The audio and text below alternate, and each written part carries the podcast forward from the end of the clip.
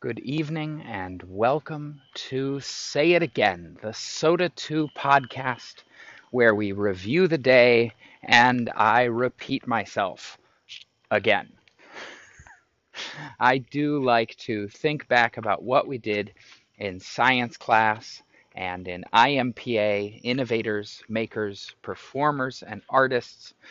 We have lots of exciting projects going on. So here we go. Here is our recap. In science class today, we had some work time. We did some housekeeping pieces, just practicing getting things turned in on Google Classroom in a timely fashion. We won't need to do that again, but right here at the beginning of the year, just practicing checking on your to-do list. And if you don't remember how to do that, in the Google Classroom app, go to the top left-hand corner, click on the symbol that has the three horizontal lines that gives you the menu.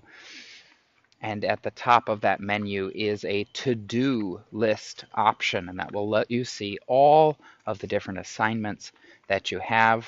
It'll also let you see all the assignments that you have completed. So we did some housekeeping pieces.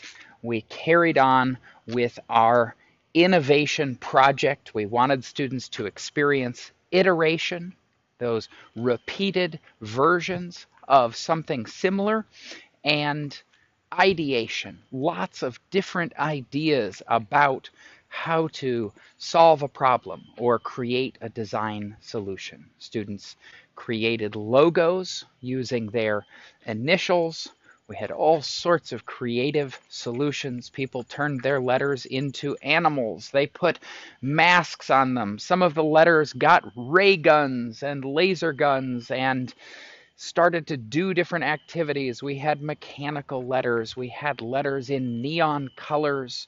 It was very exciting. And I'm going to enjoy going through Google Classroom and seeing all of the different innovative logos that got submitted.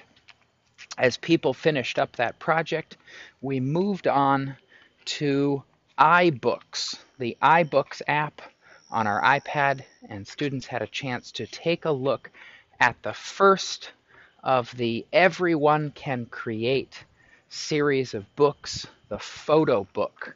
We're going to spend time tomorrow and Friday learning how to take photographs, and if we already know how to take good photographs, learning how to take better photographs.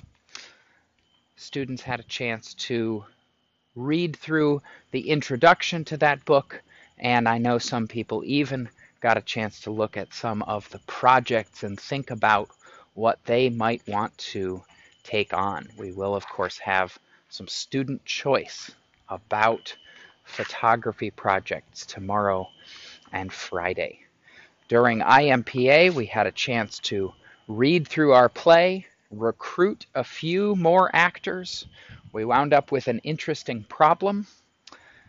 Actors in certain scenes can play other roles as long as one character they're playing isn't on stage at the same time as the other character that they're playing. You would not want the person playing the inspector to also have to play the dead body in a murder mystery. That would be very, very awkward. So we had to do some creative casting and a little bit more recruiting to fill all of our roles.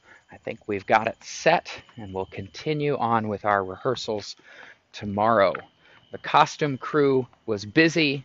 The scenery crew started building windows and the sound cue, uh, excuse me, sound crew is choosing music.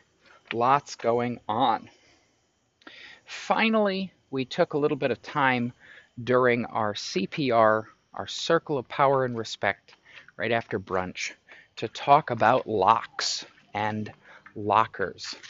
We had a chance to think about how we use locks and lockers to keep our things safe from each other.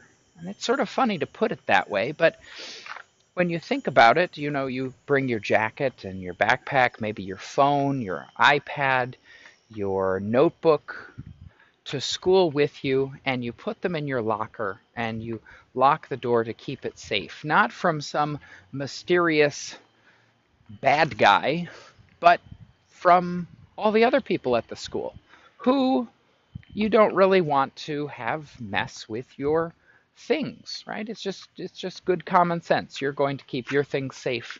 They're going to keep their things safe, kind of like we practice in kindergarten. We keep our hands to ourselves. But that's not always easy in middle school.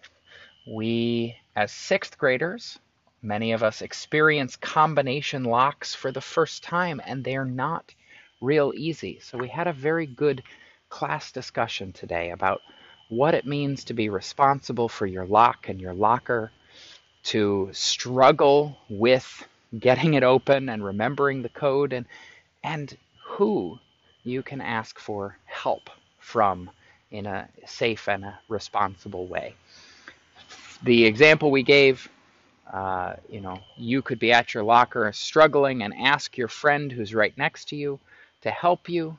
You give the numbers to them and they put the code in and your locker opens just fine.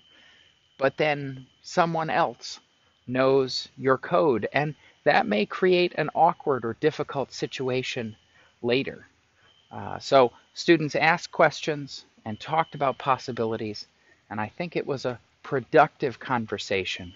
We ended by making it clear to everyone that you don't share your locker code, and if you need to ask for help, ask the folks in the office, ask Mrs. Schmuck or I.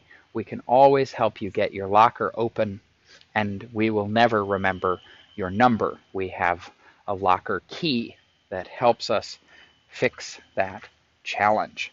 So, a busy day. Make sure to ask lots of questions. Stay tuned.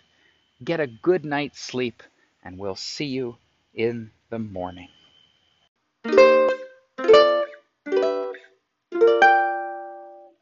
Before I let you go, I wanted to make sure to check in and see do you happen to remember? Because I, I did cover this today. Do you happen to remember what the most polite dinosaur is?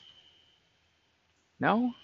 Well, I'll remind you then. It is the plesiosaurus.